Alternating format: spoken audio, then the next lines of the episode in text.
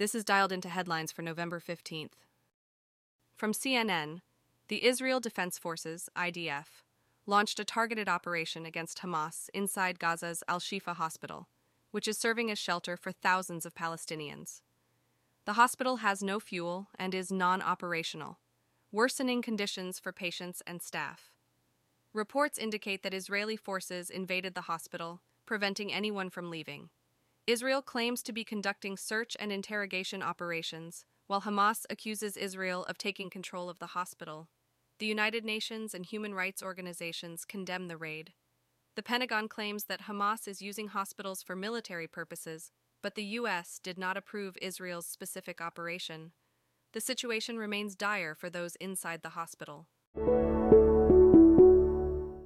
From CBS News, Biden and Xi are meeting in Northern California today at the Asia Pacific Economic Cooperation Gathering.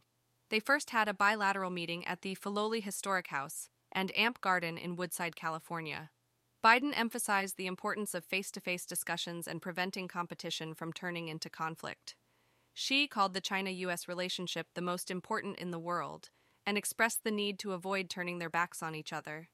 They are both accompanied by their top aides. Biden will hold a solo press conference after the meeting.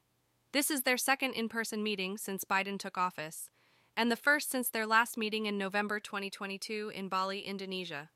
The Biden administration's key goal for the meeting is to resume military communications, which were suspended after Nancy Pelosi's visit to Taiwan. They also hope to improve overall diplomatic communication.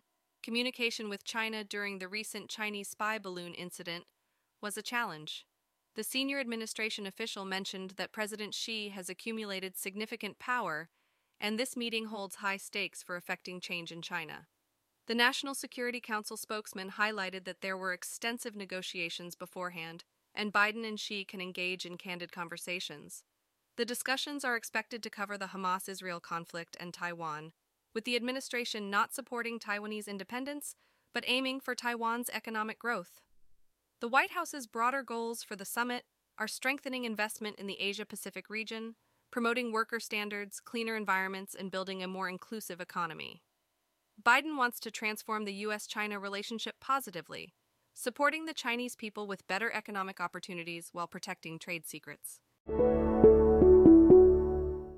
From Fox News, Hunter Biden's legal team has requested subpoenas against Donald Trump and several former Trump administration officials in his Delaware firearm charges case. The attorney argues that the investigation into Biden arose from incessant, improper, and partisan pressure. The subpoenas are sought against Bill Barr, Richard Donoghue, and Jeffrey Rosen as well. The request states that there is evidence of pressure applied by Trump to these officials regarding the investigation. The trial is set to begin after January 2024, and Biden faces up to 25 years in prison if convicted. Earlier, he pleaded not guilty to federal gun charges. Discussions around Hunter Biden's business dealings and his father continue in Congress. From Daily Mail The estranged wife of alleged Gilgo Beach serial killer Rex Heuermann, Asa Ellerup, smiled at him in court during a recent hearing. She arrived at court wearing a teal blouse, brown trousers, and a blue cardigan. Ellerup visited Heuermann in jail for the first time since his arrest on July 13th and spent an hour with him last week. She has also started filming with a documentary crew from Peacock. Heuermann's attorney requested missing grand jury minutes and investigation discovery dating back to 2010 and lab report results. Ellerup's next court date is scheduled for February 6th, 2024.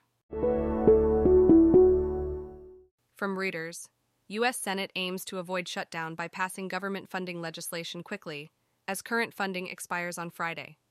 Leaders from both parties support stopgap spending bill that passed the House with bipartisan support. The bill would extend funding at current levels through mid-January, preventing a partial shutdown that would impact government services and furlough federal workers. Possible challenges include opponents using arcane rules to complicate the vote, and Senator Rand Paul pushing for deeper spending cuts. House Speaker Mike Johnson's victory in securing the bill was a win amid Republican infighting. The legislation would fund various sectors until January 19th. Dialed In is written and read by artificial intelligence. You can find out more at dialedin.today. Soon we'll have have CTA to provide feedback at dialedin.today/feedback and ask for new topics at dialedin.today slash topics. Those don't exist yet, though.